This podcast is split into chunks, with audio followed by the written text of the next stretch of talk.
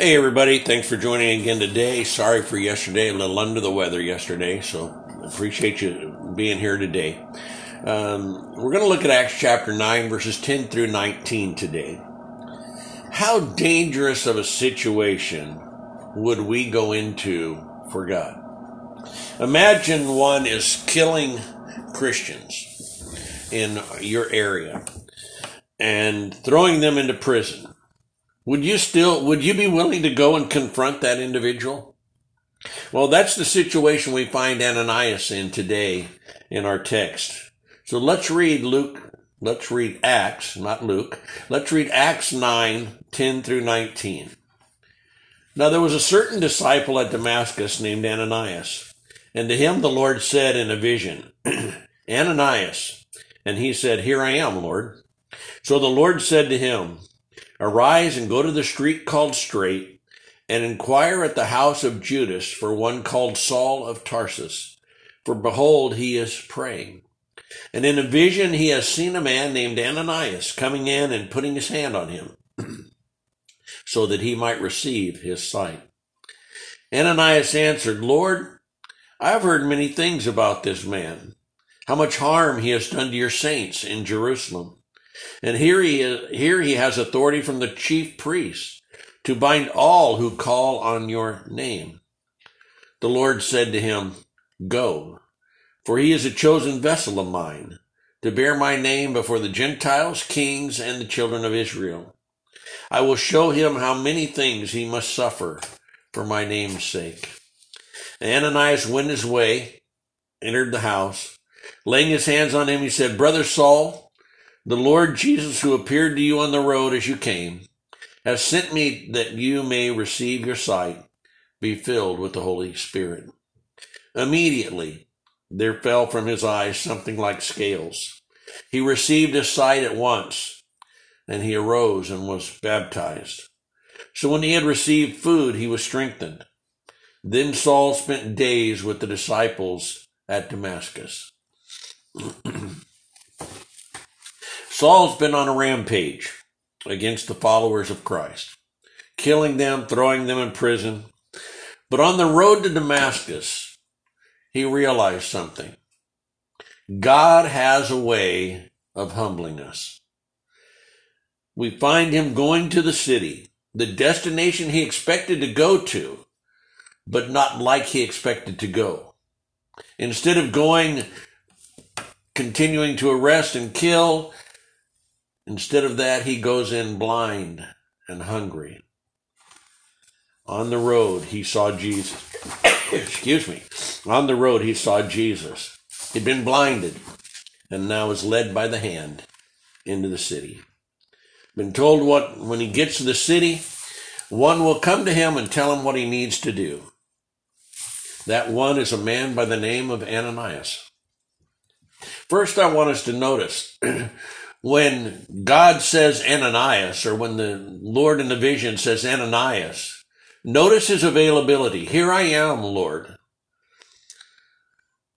His mission go to the street called Straight and inquire at the house of Judas for one called Saul of Tarsus. He's praying. He too, in a vision, has seen that you are coming to return to him his sight. Ananias basically says, But Lord, wait a minute. I've heard about this man. He's dangerous to the followers of Christ. He has authority to, to kill us. So Ananias is available, but not fully convinced that this is a good idea. God says, well, maybe you're right. Maybe I, maybe I got it all wrong. No, that's not at all what God says, is it? God never makes mistakes. He always knows what he's doing. And God says to Ananias, Go, for I'm going to use him in many ways. Then in verse 15, we see Saul's ministry. He's to bear God's message to the Gentiles, to the kings, and to the children of Israel. He will suffer many things, God says, for my name's sake. And surely he did. Just think for a minute about one passage in 2 Corinthians 11, 22 through 28, where it says this Are they Hebrews? So am I. Are they Israelites? So am I. Are they the seed of Abraham? So am I. Are they ministers of Christ? I speak as a fool. I am more. In labors more abundant, in stripes above measures, in prisons more frequently, in deaths often. From the Jews, five times I received 40 stripes minus one. Three times I was beaten with rods. Once I was stoned. Three times I was shipwrecked. A night and a day I have been in the deep, in journeys often, in perils of water, in perils of robbers, in perils of my own countrymen, in perils of the Gentiles, in perils in the city, in perils in the wilderness, in perils in the sea, in perils among false brethren, in weariness and toil, in sleeplessness often in hunger and thirst, in fastings often, in cold and nakedness, beside the other things what comes upon me daily, my deep concern for all the churches. Want to sign up for that mission? What a mission Paul had and what he went through in suffering many things for the sake of Christ. Ananias goes. He enters the house, lays his hands on Saul, tells him the Lord has sent him that you might receive your sight and be filled with the Holy Spirit. And then immediately there fell from his eyes something like scales.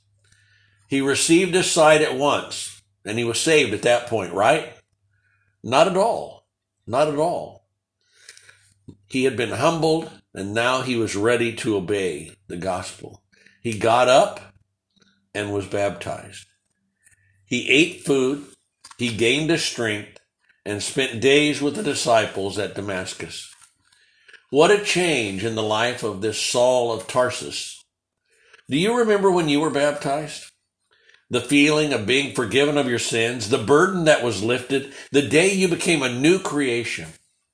Old things passed away, all things became new. What a great day that was.